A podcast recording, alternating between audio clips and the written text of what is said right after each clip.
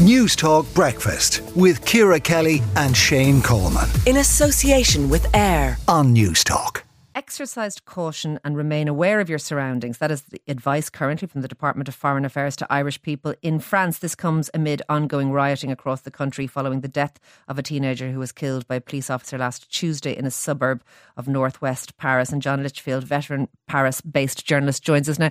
John, uh, is it burning itself out a, a, little bit? Is, is it slightly quieter than it's been the, the sort of initially that, that the weekend wasn't quite as bad as was feared?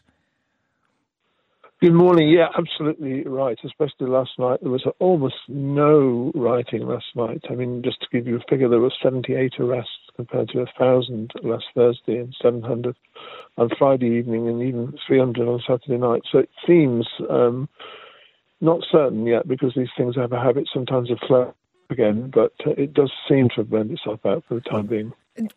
The intervention uh, uh, of the grandmother of of um, the the boy who was killed by the police officer has that made any difference? Do you think, or or is that an unrelated intervention? Well, it's difficult to know, you know, because it had already started to calm on Saturday, as you said, and her intervention yesterday was quite quite moving and and uh, could have had some effect. I mean, I think would have had more effect than any appeals from politicians um, or the police.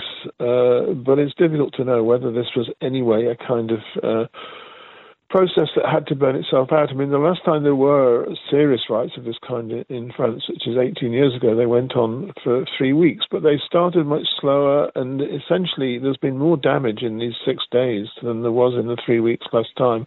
More policemen hurt, more buildings burned. So it's in a sense as if this is just a much faster event this time, and possibly driven by the fact that social media is now yeah. so much more. Uh, she, she's accusing rioters of, of, of using Nahalem's death as sort of an excuse to riot, in effect, isn't she? Yeah, there's obviously different different categories of people out there, you know, because some of it has been just pure cynical looting of shops, you know, which is hardly a way of, of, of protesting against the death of a young man. There's been some just genuine anger and fury with the police because of the poor relations that exist between young people in, in these multiracial suburbs and the police. And there's obviously been a certain political element as well, much more organised attacks on mayors and um, and town halls and so on. Yeah. So there are a lot of different stra- strands to it. Uh, and yeah, she's not the only one to say that, that that this is not has become nothing to do with Nahel. And has more to do with sort of long vendetta and anger between the police and and, and young people in, in the suburbs.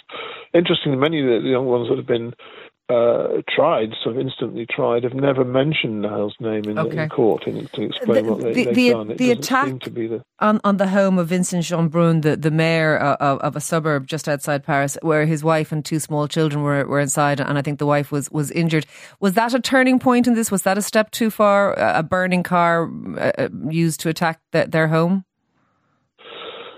Well, it certainly did take it, the whole thing into a new dimension. It did seem, uh, uh, you know, to be a sort of deliberate attempt at uh, causing uh, extreme uh, harm or, or, death. Whether or not that's, I don't think that's connected with the quieting of the riots elsewhere. I think that was just a single really horrendous okay. incident. Nothing else quite as bad as that's happened elsewhere. And is this, uh, so, John, lastly, is this a crisis for Macron? Uh, like, uh, we seem to have come off the back of the pension riots almost straight into this. Is this uh, a reflection well, of know, his presidency or just you're, unfortunate? You're right. I mean, you know, he's had five years of kind of back to back crises, starting with the Gilets Jaunes uh, movement, then the uh, COVID, uh, then the Ukraine war, then the pension uh, reform protests, and then straight into this, just when it seemed that things were quiet, quietening down he could sort of move forward with the remains of his second mandate they're all so disconnected, though. It's difficult to say to blame Macron. You mm-hmm. can blame him for individual failings, um, but uh, you know he has, in some ways, done more, uh, tried to do more with, with the Bonnier than the in, in the suburbs than other people have. This is a long-standing problem. It goes well back beyond the six years okay. of, of, Macron's pre- pre- presidency, and All will right. continue, I fear, for many, many years beyond. John, that. John Lichfield, veteran Paris based journalist, thank you for speaking to us this morning on all of that on News Talk. News Talk Breakfast with Ciara Kelly and Shane Coleman. In association with AIR on News Talk. Breakfast